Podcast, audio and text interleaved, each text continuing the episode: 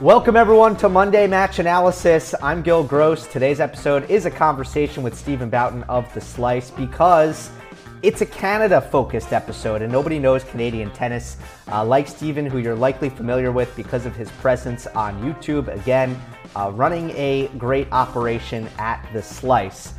Deep dive into Felix Shapo and uh, what it was like to cover tennis on the road for eight months which uh, Stephen just got back from doing.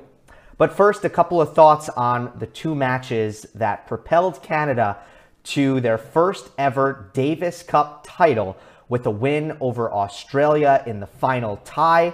Felix Auger Aliassime beating Alex de Minaur. Shapo defeats Thanasi Kokkinakis.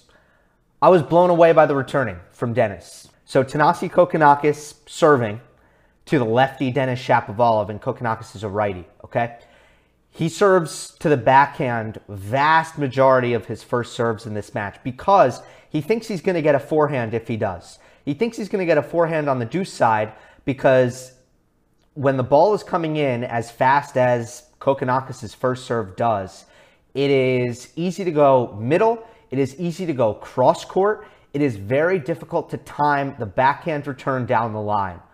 What I was so impressed with from Shapovalov was his ability to do just that. And here we go on the deuce side, uh, one all in the second set.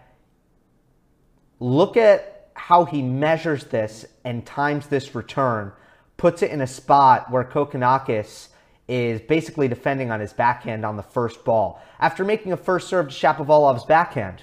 And it's the same exact dynamic on the ad side when you're serving to the lefty backhand and your righty, uh, you're banking on the fact that it's very difficult to hit that backhand inside out return. Kokkinakis wants forehands. It's way better than his backhand. He serves to Shapo's backhand thinking, well, he's probably going to go middle uh, or he's probably going to go inside in or, I mean, you could call it cross court. It's not really cross court. It's really inside in. Uh, but to go inside out is really tough. Again, and I'm not just cherry picking here, Shapo making these returns consistently. And on both of the points that, that I just showed you, uh, it actually set up on the fourth shot of the rally. So you see here's uh, Kokkinakis' contact point here. It sets up on the, the fourth shot of the rally uh, an attacking forehand for uh, Denis Shapovalov. So obviously, if Shapo's going to make that return consistently, he's going to break serve. Kokkinakis just needs to get his forehand in play to start these points. Uh, Thanasi's backhand was pretty rough in this match. He struggled to protect it. It's predictable cross court into Shapovalov's forehand. That presented huge issues. Uh, Denis was Denis was doing an awesome job with his placement. 66% of Shapo's shots were into the backhand third of the court for Kokkinakis. 25% were into the forehand third, so getting him on the run, opening up that backhand side. Only 9% of Denis Shapovalov's shots landed in the middle third of the court, which is pretty remarkable. But that 66% of the to the backhand is uh, really the main thing that stands out here. Uh, look at this stat.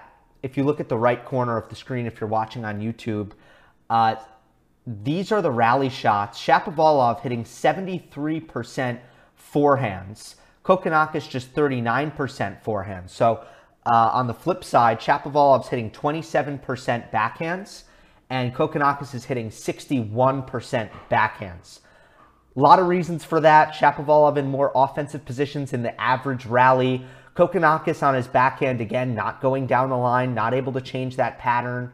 Uh, so, you know, a lot of Shapo forehand, Kokkinakis backhand.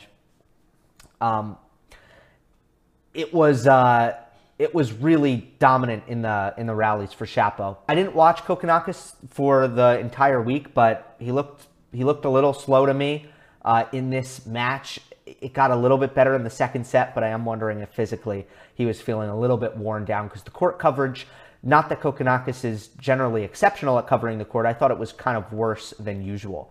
But ultimately, this was kind of a continuation of the improvements that I've been seeing from Denis Shapovalov that uh, I'm such a big fan of. And I talked to Stephen about it a little bit later, but It's making high percentage decisions. It's keeping his head still through the contact zone. It's keeping his lower body grounded, which is one that really sticks out if you've uh, if you've watched a lot of Denis Shapovalov and you watch it now. It, it's clear he's just not leaping through his shots as much as he once did, staying on the ground in his lower body, and uh, abbreviating the follow through is the last thing that I've noticed. So Shapovalov got Canada on the board over Australia, one love, and then it was Felix Auger-Aliassime versus Alex de Minaur. We've talked about FAA's season really getting a lot of boost from the team events, winning the ATP Cup to start the year, uh, beating Alexander Zverev at that event, ultimately having a, a good ATP Cup, uh, going to Davis Cup, beating Carlos Alcaraz, beating Novak Djokovic at Laver Cup those wins were kind of the springboard for what he would end up doing in the month of October, winning three titles in three weeks, uh, securing his spot emphatically for the ATP finals. Three of his seven top 10 wins on the season have come in these team events. But Alex de Minaur is also very much a guy who improves in Davis Cup, improves in team events. There's never been any doubt about that. Uh, he's another guy who started off the year with a big win at ATP Cup against uh, Matteo Berrettini, and uh, he beat Botic van de Zandschulp and Marin Cilic to kind of power Australia to this Davis Cup finals. But on this occasion, Felix looked like the heavyweight very, very clearly. It was mostly because of his forehand. You know, we know coming in that FAA is going to get a lot more out of his first serve than de Minaur. But for Demon, you know, he needs to hold his own in the rallies off of the ground. And Felix's forehand was the best shot on the court by so much distance here. So, so, so, so, so much distance. It completely controlled the match. I have I had stats after the first set. I don't have uh, stats for the full match, but forehand winners after set one. Nine forehand winners for Felix. Three ground stroke winners total for Alex de Minaur. Ultimately, you know, Demon wanted to use his consistency advantage into Felix's backhand. He wanted to extend rallies into Felix's backhand. It worked. It kind of worked. I don't think that FAA had this amazing backhand day. Uh, the errors were there, the mistakes were there, uh, but I thought there were two factors. First of all, Demon didn't really have the firepower to punish Felix when he hit bad trades, poor trades into the middle, too short, etc. Second thing is, Demon wasn't, you know, able to get it to Felix's backhand enough for the consistency advantage to really bear itself out and to result into things like breaks of serve and long term success in the match. So I thought it worked, but just not nearly enough for Alex de Minaur for that to be the difference in the match. The difference in the match was Felix's weapons uh, having no issue hitting through Alex de Minaur's speed and uh, the forehand really dominating proceedings. We're joined for the first time by Stephen Boughton of The Slice. Many of you certainly know him and uh, as the authority on Canadian tennis. Uh, a man who I am very confident has watched as much Felix Auger-Aliassime and Denis Shapovalov matches as anyone on this planet this year. Uh, he is the man to talk to right now as Canada uh, wins the Davis Cup. Um, and also, he's back from a, a, rendezvous in Europe, which I'm very excited uh, to to talk to uh, to talk to him about. Stephen, thank you so much for coming on Monday Match Analysis. Um, I know that as the uh, OGs, as you put it, of uh, tennis YouTube. Uh, people will be very excited for this meeting. Yeah, I hope they are, and yeah, I'm excited for it. So thanks for having me on, Gil. I know we've uh, our two channels. I think you know started around the same time and have grown together, and uh, yeah, happy to be called an OG with you, and uh, yeah, excited to be on here talking about great news for Canada. Literally, just you know, it's just going to be a a talk fest about how great Canada is right now because we're riding high on the Canadian wave after yeah a great weekend and a great uh, last week at Davis Cup. So I'm going to guide the conversation a little bit more in a moment, but first I just want to kind of give you the floor on on your big takeaways uh, from from these victories. Full disclosure, Um, you know, I I was keyed in on the final, and I watched the the Shapo win over Kokkinakis, and I'm in the middle of uh, finishing FAA over de Minaur, a little bit behind this week. Um, but I think you were locked in the whole week. I mean, what what stood out to you about this this run to the the title for Canada? Yeah, the, you know, there was a lot, and all also in full disclosure to me, I actually missed basically the entire. I watched some highlights of the Spain, or sorry, not Spain, Italy uh, semifinal. I was watching the scores. I was just in a weird travel situation and couldn't watch. Um, but yeah, it was uh, a lot to digest from this week going into it. And I think you know you might you might guide us there in in, in a few minutes here, but there was a lot going into the Davis Cup uh, finals and how it was set up. You know, the format change, and you know, technically Canada wasn't even supposed to be there this year because they they lost in March in like pre-qualifying. Uh, then they then they got a wild card in there. But coming into the ATP finals, you know, myself and I know the commentators uh, in Canada here, we are all pretty confident that Canada had a really good shot to win the ATP finals. Right? It's just to me like you look at the the one two punch in a team event always right because it, it's so big two you can't just have one good player right so you got felix who can in my opinion you know confident you know he can beat anyone on earth right now and then you got Shapovalov, who's about as good as a follow-up punch as, as we had in that ATP finals bracket. Uh, so I was pretty confident, but then you know they almost went out in round one. Like it was really, really close to to them just going out. Um, and I thought the this you know the turnaround that they had in the doubles match it was it was Shapovalov and Pospisil um, playing, who created a lot of magic in 2019, if you remember that on the run to the finals there. Um, they kind of played above, punched above their weight there. I thought at that point they were losing to the two players from Germany who I think are more double specialists. And but then they just kind of turned it around and they all of a sudden just and you know Shapovalov talked about it after he's like that was really amazing to him how they really turned it on in the second half of that match and just took it to the Germans. Shapo won it with a clean like returning winner I think which kind of capped off how high they were flying and that was like wow okay so they're scrappy they got the heart and yeah, that got them rolling. But then they almost lost again to uh, the Italians. It was a super close match or tie there. And uh, yeah, I think the big takeaways are that you know Canada, especially on the men's side with the Davis Cup team, has a, like a ton of heart. The camaraderie is amazing, which I can talk about in a bit with some of the post match press conference interactions we had, which were really funny. And uh, yeah, just a great group of guys. And and yeah, Canada Canada is officially I'm calling it a tennis world powerhouse. They certainly are with their two guys. And uh, not only, of course, did they uh, take this Davis Cup, they also won the ATP Cup at the beginning of the year. So it was a, a double whammy uh, for Team Canada in these team competitions. Uh, you mentioned the press conference. I'm, I'm all right with starting there. I mean, what's, what stood out to you about what, um, what they had to say after the match? Did you see any of it or any clips? I, I saw there was a loss of a voice on uh, yeah. uh, some of the uh, some of the supporting uh, players. Yeah, I mean, there was maybe not so anything like profound that stuck out of the out of the um, out of the press conference. You know, these guys had all just won like the biggest title of their, I think all of it, the probably the biggest title of their careers. Mm-hmm. Um, and and you know they're super happy. Probably already had a couple of beers in them for sure. And you could, but the main thing that stuck out to me is like you know you could tell these guys. I know they all know each other, um, especially Gabriel Diallo, Alexis Galarneau, who are the two guys that most people probably wouldn't know from that team. They're from the Quebec or the Montreal area. Felix and Gabriel, who's he's just coming out of the University of Kentucky. He's actually a very good kind of underrated challenger player. Um, he tra- trains with Felix's dad at his academy in Montreal, so they all kind of know each other. And then Shapovalov obviously grew up with Felix, and and Vasek's like the, and I guess Vasek and Frank are like the godfathers there.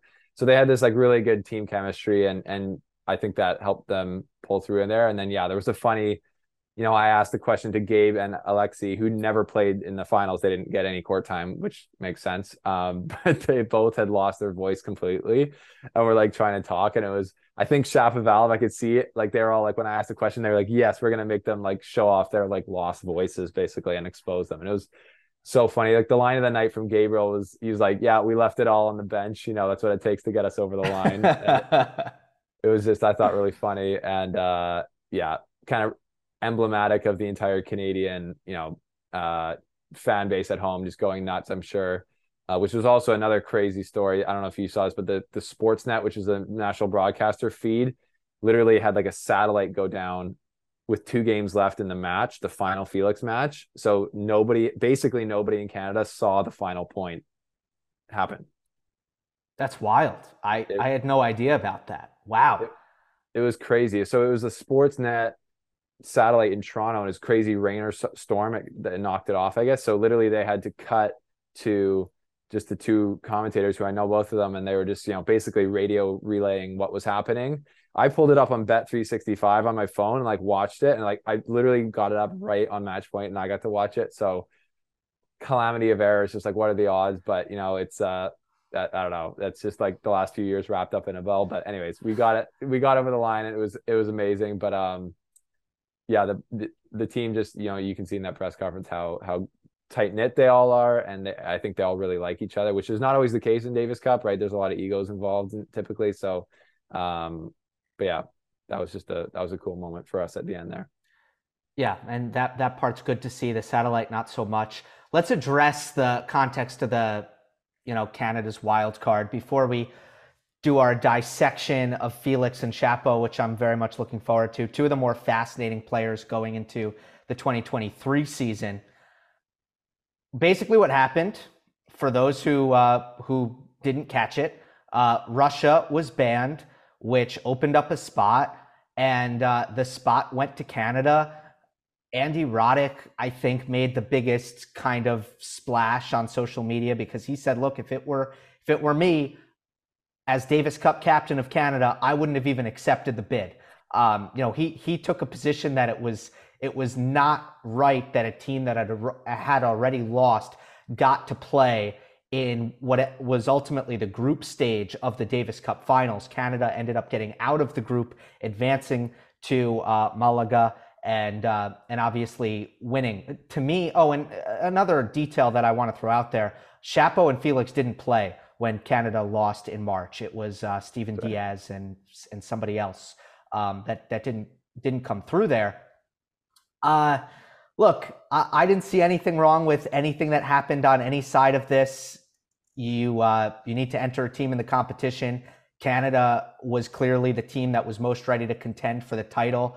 Um, I don't know exactly what the process was of selecting a wild card. Likely had something to do with the rankings. I think it was uh, just yeah. Sorry to cut it. I think it was just they were the highest ranked team that had lost in that stage. Sure. Um, so there you go. Um, it's the same take I had about Andy Murray when he started to get criticized for taking all the wild cards. Uh, you, you, take wild cards. You, you, don't turn down wild cards. Nobody does that. Uh, so I guess we can go. I don't know how complicated this is or how much you have to say about this, but for me, no harm, no foul with anything about this situation. Yeah, um, to me, no harm, no foul. And I don't. Uh, it, to me, it's weird. It's like a weird bone to pick, honestly. If you're Andy Roddick, and I think even Lleyton Hewitt like piled in there on Twitter, it's just like I, I don't know, like where are you guys afraid of Canada coming in? Like maybe you should have been because we just beat both of you, but like it, it is like it's like a lucky loser situation basically. So that's like a very well known thing and very common thing in tennis, right? Like lucky losers get entered into draws in every tournament almost. Um, and I guess that's kind of how I see it. And yeah, I don't really. That's all. Doesn't matter now, I guess. So. Yeah. Uh, all right, Felix. Let's start with Felix.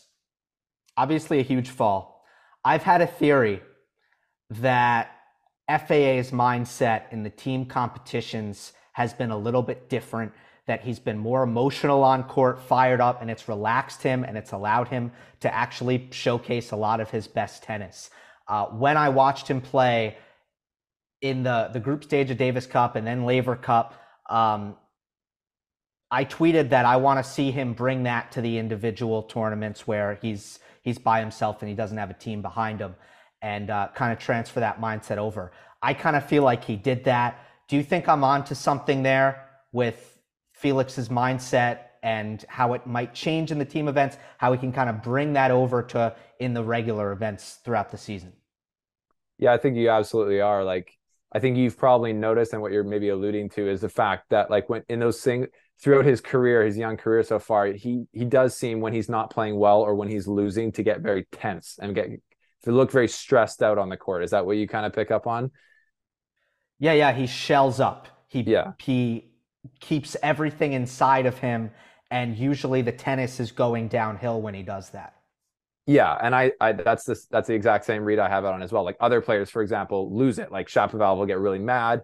The tennis will also go downhill, but it's just like a different side of the same coin, basically. So Felix, yeah, I would, I always, I've seen him, and even this year, still t- sometimes some matches, like I get, like one that comes to mind is Casper Ruud in in Montreal, where he, you know, was playing horribly to start, and he just couldn't get out of that thing. So, um, your point about him, you know, the team events maybe bringing out more emotion for him on court, which allowed him to, you know, get some of that tension out of his body and free up when he was, you know, in a battle.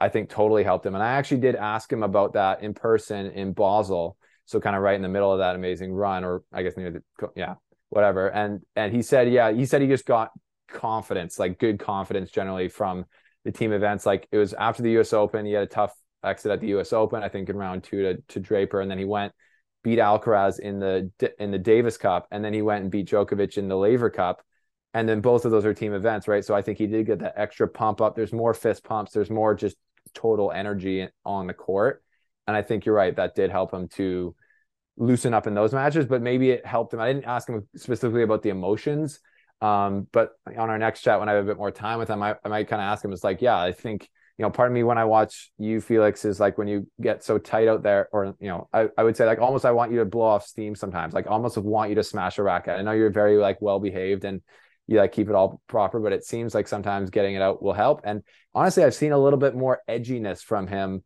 as far as like emotions in since these team events. Like, you know, if you remember Paris, the uh the whole be quiet to yes. the fans at the end there, and like like that was crazy for him. Like you've never seen him do anything like that uh, but that was kind of that whole maybe knew a little bit more emotions. And, you know, he still keeps it together on court, but he's like just I think he's just getting a bit more confidence, being no like I'm a top dog out here, and you know I'm gonna I'm just gonna play with that mojo, which I think is only gonna benefit him going forward because everyone knows he's a nice guy. No one thinks he's a jerk, and um, it was funny. I actually met with I met with his agent after that, and we were having a conversation, and he was like, "Oh, a little bit." He's like, "I've never seen him do that before," and I was like, "You don't have to worry. I think the entire tennis community knows that he's a great guy, and whoever that fan was totally had it coming to him. So nothing bad about his image there. Yeah, everybody loved it. I loved it. It's just Felix, I think, getting more comfortable uh, in with himself and just having that kind of presence and that confidence. Uh, again, I think you put it perfectly. Like he is starting to feel like he's the man out there, and uh, and that's a good thing. And it's not just when things are going bad letting out the negativity. It's also when you're down 4-1 in the first set and it's love 30 and and you dig out, okay, you might still be down a break, it's 4-2.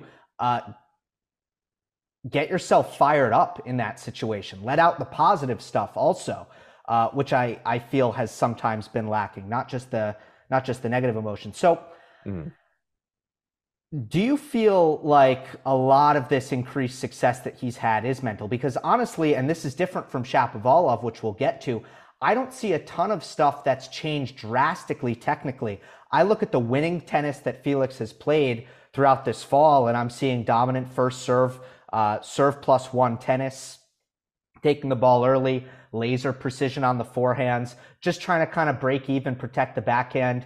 Uh, there's nothing I'm seeing drastically differently about the way he's playing tennis. So, am I missing something there, or you know, m- my sense is that it has been very mental for him. Yeah, I think the the change that the only change that I noticed, I think it's a lot more strategic than I would guess you would call it. Yeah, strategic than than technical. Nothing, you know, I've I've always found when when Felix doesn't play a, a good match or he's playing uh, nervous, he, he he starts to put kind of I would call it like artificial spin on the ball. His shots instead of going like left to right, they kind of just go more up and down the back of the ball.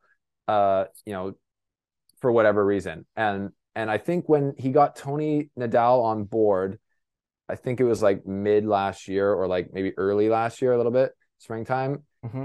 I just noticed him becoming more and more aggressive, which is like obviously a super generic thing, like be more aggressive, you know, fall, get to the net. Like Andy Murray had a great quote in one of his pressers. He's like, that doesn't mean anything if, unless you like break it down. Cause like on the ATP tour, you can't just do that. Like that's not a, a real strategy unless you're a guy like Felix who has a world class serve when it's working and a world class forehand, you know, when he's playing well. So I noticed at Wimbledon, I think last year, and then more into the US Open. kind of through that swing, and then you know he had a great obviously result last U.S. Open, like 2021. I'm talking about, and then in uh, the Australian Open this year, he started to just play more aggressively and strategically. And he th- and it, it seemed like he was playing with a better identity to his game. He's like he kind of moved from like I'm an all quarter like aggressive baseliner to like I'm an attacking player who when I get a forehand, I'm basically unless I you know don't do something with it, I'm coming forward and I'm just gonna take it to you and, and like shove it down your throat, which is like so it kind of gave uh, like now it gives me kind of Federer vibes, honestly, when I watch him play. It's like if Federer got like a mid court short forehand, like the odds of him cutting the net after that were pretty high if he was like feeling good, you know. And I feel the same like watching Felix in Basel, like he was so confident, even against Alcaraz. It was just like my forehand is good enough to just end the point right now or get me in a, you know, overwhelmingly dominant position in this point. So to me, it's just been a, a, a you know, a marginal trend. He was always, he would call himself an aggressive player, but I remember asking him after a loss, like he's like, I'm an aggressive player. Like he said that, but then it was like, it was like two years ago. And I was like, well, nothing about your match today was really aggressive. You were just grinding with RBA from behind the baseline and he was just wearing you down like that. Like, so he, he kind of always thought that, but now he's really playing like an actual ATP aggressive player. And, um, and yeah, I think he's doing it as, as well as basically anyone on tour right now. And I think that's how he should be playing going forward for sure. I can buy that for sure. He he has been ruthless on the short balls on the forehand. His margin is a little bit better, where he's not always trying to paint lines when he's trying to be aggressive. Because uh, I think he's confident in his transition game. He doesn't need to make it perfect. Uh, he's willing to finish at the net. All these things have been really positive. He takes so much time away. Uh, the court position, I think, has gotten so much more dynamic, which has mm-hmm. helped him attack the short balls. Is that he's moved inside the court. What's uh what's your offseason wish list for Felix before we get to to 2022 and, and what or sorry 2023 uh, expectations?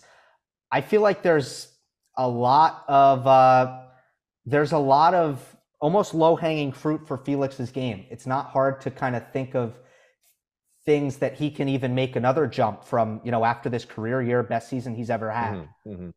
Yeah, and I'd love to hear your thoughts on this too, because you know you have got such a good eye for the game, and, and I I love your thoughts on on Felix's game that I've heard in the past as well. To me, the low hanging fruit is is his weakness areas. I think we don't probably both agree is his backhand and uh, return of serve can be. It used to always just be kind of not great or okay, but it actually has gotten better. Like and he told me, we talked about that as like in one of the matches. I think it was against Bublik in Basel just because I was there and watching every point, it was like more easy to pick up and stuff. But I was like, Bublik has obviously a great serve, and he like broke him like three or four times in two sets, and was like, and he's and he said, I was like, you know, everyone talks about your serve and stuff, but you returned really well today. And he's like, yeah, like that's something I've been working on since the U.S. Open. I feel like I've made improvements in just centering the ball better, and you know, and he was happy with that. So I think he knows that he's needing to improve that and become an elite returner. So that's the one thing where I see like he has a, a, a good he's on the way there already. So I just want you know keep working on that. I think you know he knows that, um, and I want to hear yeah hear your thoughts on that as well. Um, and then the backhand to me, like I think I said it like another time we talked, his backhand always looks maybe it's because he's like six five, but it always looks cramped to me. It looks like too close to his body. I don't know if you mean. I know he sta- he stands open stance a lot for those, or kind of like slightly open stance so maybe I don't know, maybe it's just the TV angle, but it's like you know when he's been playing good and when he's been winning, like he was hitting his backhand really well recently. So like it didn't seem like a big liability. Or you could argue that he was just hiding his backhand really well, and players were like only getting there like ten percent of the match, right? So, but I thought he was hitting a little bit better. But that's something that he can definitely like, um, like Casper Ruud did this. Like I think he could probably, you know, I'm not the coach, I'm not the guy who I'm not going to act like I know exactly what he should do, but I feel like he potentially could make a technical change to like make that a little bit flatter because he does try and play that with a lot of spin based on like I think his like how he holds the racket. Um, so that's yeah. If he could just you know a little bit more Holger Rune esque or Djokovic esque, be able to like crack it down the down the baseline a little with a little bit more flatness and, and really keep opponents on their toes, then then he, you know he brings them into even deeper water. So yeah, I'd love your love your thoughts on that as well. That would be huge if he could go to the garage on the backhand and make some adjustments that that help its consistency. Because even on this great run, if you look at the losses he suffered, it's it's oftentimes the backhand that was kind of at fault in key moments. So I think that still pops up for him. Um, the return hasn't bothered me much, at least as of late, at all. Um, I've actually seen some really great aggressive returning that's worked in his favor. Mm. Um, but also the second serve. You know, he doesn't hit a traditional kick serve. It's predictable. It goes body almost every time. And on the indoor hard courts, he's kind of masked that by pumping up that second serve like around 105 miles per hour. Um, yeah, with that speed, it's going to be hard for opponents to actually take advantage of the predictable placement. But can you hit with that speed outdoors? Um, in the elements and also on the slower surfaces, the fact that it's a slice serve and not a kick serve starts to hurt you more. So uh, I think that second serve lags behind the awesome qualities of the first serve, um, and uh, and the backhand. It would also be great uh, if that could be a little bit better. He's really improved his decision making, uh, his court positioning, and and all of that. So you know, it was a career best year here's my take on on what to expect last year. I try really hard not sorry, next year. I try really hard not to overreact to results in the fall. Uh, Felix's best two months were kind of um, February and October, mm. which is really doesn't look like a coincidence. It's the indoor hard court uh, time of the year, and honestly, you can't make or break a season on indoor hard court. With that being said, I expect him to have the best year of his career next year. I would fall short of reacting to these, you know, this the run of three titles and the Davis Cup title and, you know, go to okay, 2023 is the year that FAA becomes tier 1. I don't think that happens. I think there are still too many holes, uh, still too many things that he's not doing at the elite level. Um, so I'm I kind of fall in the middle not the tier one jump, also probably the best year of his career. Yeah, that's a good good point. Just I would love to know because I've heard you mention tiers before. Who are your tier one players currently? A fair question. Uh, that would be Novak Djokovic, Carlos Alcaraz, and Rafael Nadal. Uh, on surfaces, on clay, you you throw in Stefano Tsitsipas. For all this time, I've been saying on hard court, you throw in Daniil Medvedev that he he he needs to maintain that status. It it hasn't looked great recently. It's fluid. People can come in and out. Yeah, yeah. obviously. Yeah, no, I, I, got you. Um, yeah, that's fair. I think um as far as expectations, you're spot on. You know, I made a video earlier today. I was saying like, what's next? You know, I you got to think, and I think I was kind of talking about this more in, in, Canada in general. Like, I think you know, men's a men's grand, uh, major title is is the next thing we're like looking for, and I don't know if that's like the next step for Felix. I think it would be like to me, like honestly, it would be amazing if he won a, a, a slam in 2023. Um, going to the Australian Open, obviously, if you're riding this level, like, would it blow my mind if he won the Australian Open? I don't think it would blow my mind anymore. It used to be like there's no I can't see him winning a major in 2022, and I didn't think he he would. Um, obviously, there's a few steps between there's making a final would be one of them. Uh, winning a Masters, you know, they're not necessarily connected, but um, you saw Carlos win, I think, two Masters last year, obviously beat everyone and, and then win the US Open while being untested against Djokovic and Nadal at the slam. So we, we I like to I like that narrative going forward. Anyways, this is about Felix. So to me, it's like, yeah, like can you is he gonna beat these guys in like Djokovic, Nadal, Alcaraz at, at Masters 1000s and then in slams? Um and then yeah, like what's he gonna do? You know, and I think, you know, that's just all up to him. Like it's it's I can't, you know, it's weird to predict like he's going to win a slam next year. But what I know is I agree with you. I think it's going to be the best year of his career because he actually didn't have great results at the slams this year. He had a good quarterfinal at Australia, played amazing, almost beat um, Medvedev, and I think that set up his year well. And then he actually had a great result, I guess, at the at the French, almost beating Nadal, playing one of you know the best match, you know, giving him the hardest run he had all tournament. Um, and but then he, he has a lot of points that he can gain at Wimbledon and the U.S. Open, which could be you know two of his best tournaments. So yeah, I think it's gonna be his best year, and all the things you mentioned and and I mentioned in the areas that he can prove improve. That's like always a good sign, right? When somebody's six in the world, they've beaten everybody on tour basically, and then they still have like pretty big areas of improvement that they can still do. You go like, man, that's that's that's an amazing sign because a lot of people look like they're maxing out their game when they're like 20 in the world. You know what I mean? Absolutely. Um, and that's that's always been very present, a part of FAA and, and how you evaluate him. Um, look, I want to see more consistency, which I think, again, I think he's going to achieve. You look at like in March, first round loss, Indian Wells, Miami, uh, Van de Zandschulp, Kecmanovic. That's the kind of thing I think he needs to avoid. And then the second thing is to play better on the slow stuff because the big wins were there. The great efforts in the majors against the top players were there. Uh, a, a, lot of good things. Let's go to Shapo. Out of all of the players who had big falls. And you look at Denis Shapovalov, final in Seoul, semifinal in Tokyo, final in Vienna, and uh, and this Davis Cup title where he got the win over Kokkinakis, actually lost his first two singles matches. Anyway, mm. um, of all of the players, it's probably Shapovalov whose opinion I've changed the most um, watching in the last two or so months. It's not because of results it's because of what it's looked like.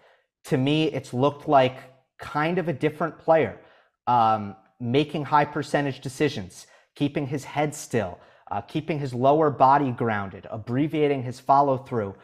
These are all things that visually I see that makes mm-hmm. me think that that 2023 is going to be huge for him.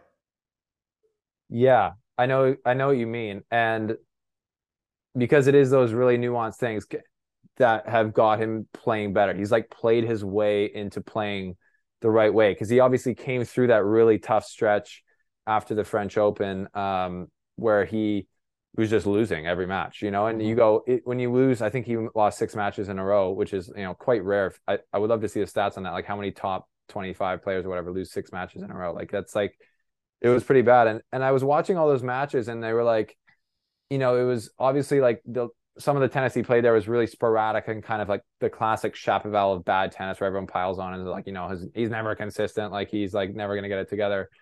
Um, but then I did see him like, and I like, I saw him like putting in the work still. Like he's not losing because he doesn't care. He's just like checked out. Like he was like, one time actually, I was like walking home from Stuttgart. I was in, it was in Stuttgart and I was walking back and him and Peter Polansky were walking on the other side of the high or road kind of.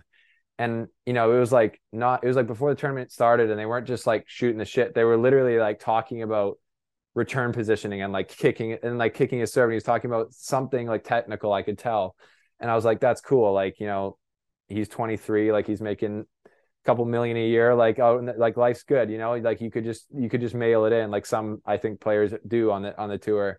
But he was you know trying really hard to find ways to like you know, not add things to his game because I don't think, you know, like he has the weapons to beat anyone. It's it's like what you said. It's like figuring out how to like make that game better. And so I guess whatever, you know, they figured out and Peter Polansky, you know, you have to say help them do that because he stuck with him. Well, there was definitely people thought like myself, he might get rid of Peter because you know, didn't look like he knew what he was doing. Maybe get an older guy in there who knows more, who's been on the tour longer as a coach. They've played their way into, like you said, playing really and I think like mature tennis, like when the ball's deep to his backhand and spinny, you know, just kind of yeah, picking up nicely, like he has the skill to do, but just putting it down into a reasonable place in the court where you can just stay alive in the rally and then waiting for the shot and then taking it, but t- still taking it with margin then and like not not needing it to finish it on that shot, but the next one or whatever, and then come forward. And I really like how he's been playing doubles like every tournament. Like uh, he played a lot of doubles this year. I don't know if you knew that, but um, with uh, Rohan Bopanna, I think as the guy's name. I, yeah, he's, yep. and he's an old veteran double doubles player.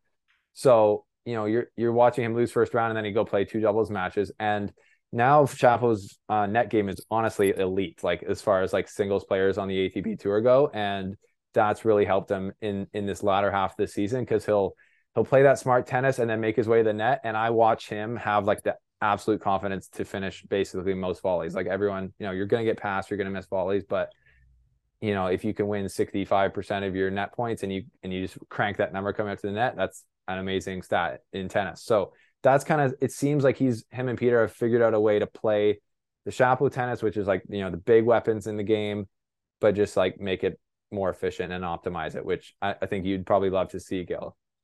Yeah, play Shapo tennis in a controlled manner. You know that that's all it is. It's it's control and and discipline. And look, a lot of guys have tried. I mean, it was kind of Mikhail Youzhny came in there, tried to reel in his shot selection. I think was literally like branded as a shot selection coach, and it just and it just didn't work. I think uh, I saw Shapo hit him. Like I don't want to like go crazy here, but I literally think while they, he came in, he came in for another stint here, and Shapo like hit himself with his racket a couple times in the head, like with the strings, not as not as crazy as Youzhny did back in the day. But I was like, what is going on here? Like this cannot be the takeaway Shapo gets. Yeah, right. Uh, and then Jamie Delgado came in, who's done so much work with Andy Murray, um, and, and that was kind of short lived. So yeah, I mean Peter Polansky he seems like the guy. He seems like the guy who actually reached Denis. Um, again, let's see what happens at the start of next year, but I've been really impressed. Yeah, we'll see what happens at the start of the next year. I think you know is definitely, I would say, a very confident guy. Like he's got, as you everyone can see, you know, he's not afraid to like say what's on his mind. He's pretty confident. Someone would call him cocky. And I think uh, Peter Polansky is like similar age they're friends off court probably before they were coaching. So I think maybe that's why that relationship seems to be working out well now because they uh, have that kind of eye to eye view or whatever. Good point. All right, let's talk about your time in Europe. How long were you there? I was there about eight months from end of March till mid November. I want to start here. You just did the indoor tennis swing. A lot of people talk about cutting those events. The tennis calendar, it's too long uh, that that's where we should kind of cut things off after the U.S. Open and and really really shorten. And I think about the local events that are on the ground. As someone who just kind of works at a lot of those places, I mean, are we crazy to even consider uh, cutting these events? Well, you know, I get the scheduling thing, and I would I would be I would be a fan of cutting down the schedule uh, t- tennis season to maybe like eight or nine months. Um, those tournaments though i th- i think you can't take away those tournaments because i haven't been to a ton i mean i've been to delray beach 2020 um you know it was okay attendance like it's like okay and it's like and there's a lot of tournaments i think in the world that are like okay but stockholm was packed and just an awesome uh, like uh, you know it's a it's a country steeped in tennis obviously history at sweet venue it's like one of the ones i talked about a lot you can just in the main stadium there it's not big you can maybe sit 5000 people but you can stand at the top. There's basically a wooden bar all the way around. So most people, if you'll watch it during the day, it'll be like, oh, nobody's there. But there's actually like a, a, number of people above just standing there watching the tennis, and you can just come and go as the points play, which is, I think, way more tennis stadiums should be like that. But that was an amazing venue or vibes, packed house. They would probably make tons of money.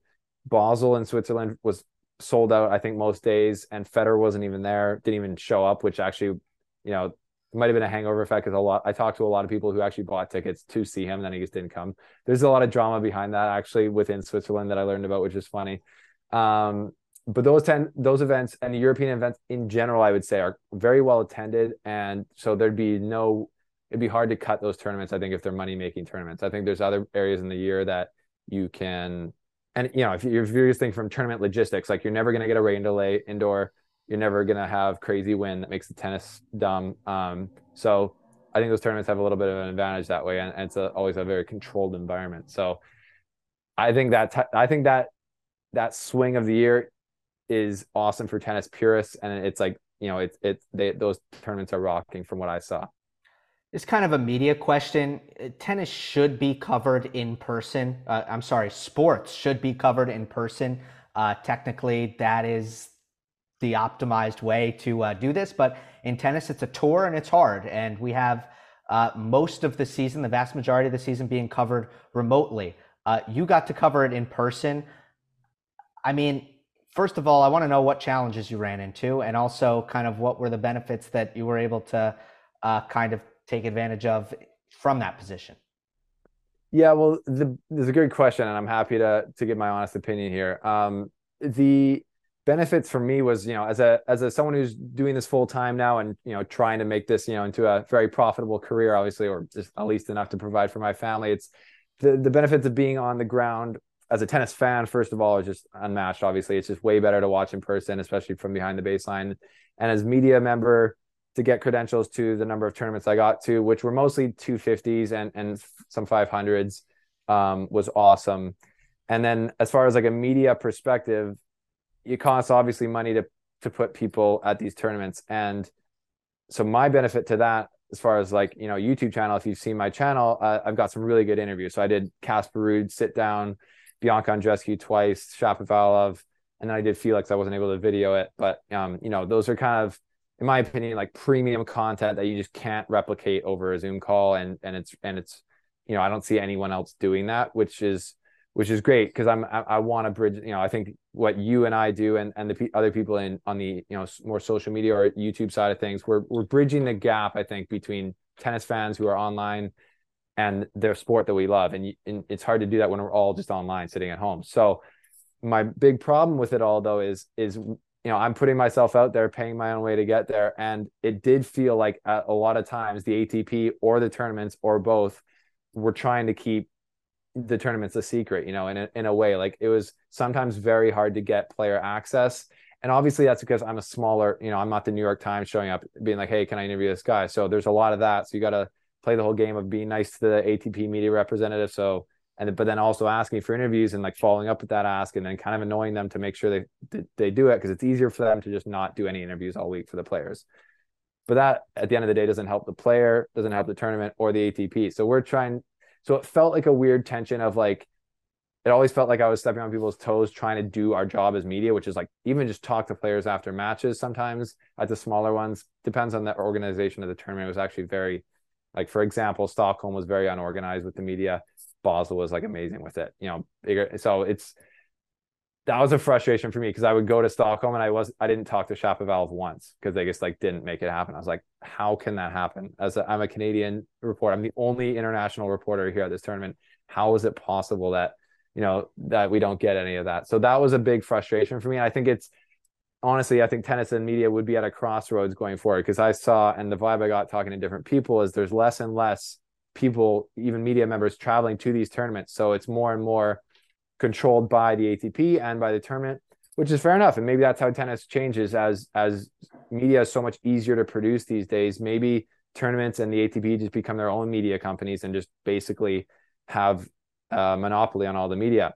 Obviously, isn't good for guys like me and you, but uh, maybe that's where they're going. But if they're not going that way, obviously, getting allowing you know professional media to have access to the players in a respectful way that puts them in a good light and the tournaments in a good light is something they have to do or else or else people will stop or continue to stop sending media there and continue the tournament to cover the tournaments less and less which is we all see that happening yeah the in-house media is uh, also won't cover anything negative which is a problem um, exactly i'm not really surprised by by the second half of your answer there i, I appreciate that honest answer uh, it was a good one um, let's end on on a more positive note favorite big tournament, favorite small tournament. Didn't you know? I know that you went to some as as a ticketed fan, some as a credentialed member of the media. Uh, everything's in play here.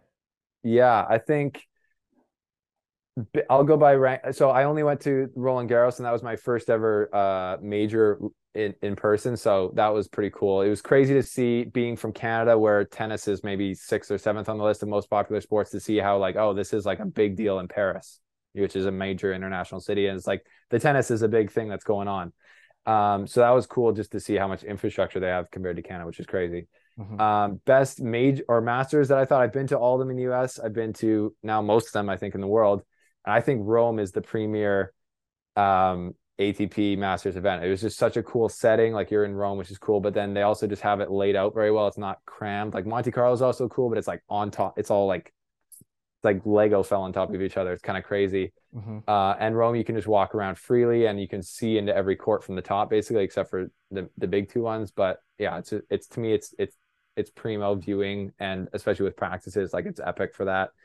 Um, so that's my favorite big one, I guess. And then the favorite small one is a toss up. I think you know Geneva was really cool, uh, but I would probably have to give it to uh, and then Gstaad was really cool because that's actually where I lived, and it only had two courts. So like some challengers had more courts than that. I probably go with Stockholm though because it was the most hyped up I saw, and like it was. I thought the indoor was cool, and it kind of reminded me of Canada being like dark and cold and just playing tennis huddled inside of a wood shack, and it was. It felt very like underground, like Fight Club. Like we don't talk about tennis, we, it just happens in this dome. So it was a cool vibe and the court looks cool there and uh you know the the hall if you can get there gail and see all like the pictures of the legends on the wall, it's like it doesn't get better than that when it comes to like tennis history. It was, it was pretty pretty cool. So I'd say Stockholm was my favorite small tournament. Totally. Well, uh, I think it's awesome that that you got to do that. I was super happy when I first heard about it, um, and uh, I thanks for coming on and uh, and sharing some of it uh, with me. And um, we'll catch up soon. We got a lot to talk about, maybe off air, but uh, yeah. for now, um, appreciate you coming on. Thanks for having me on, Gil. It was great, and yeah, happy to to share and uh, go Canada in 2023. I don't know about that. Have a good one.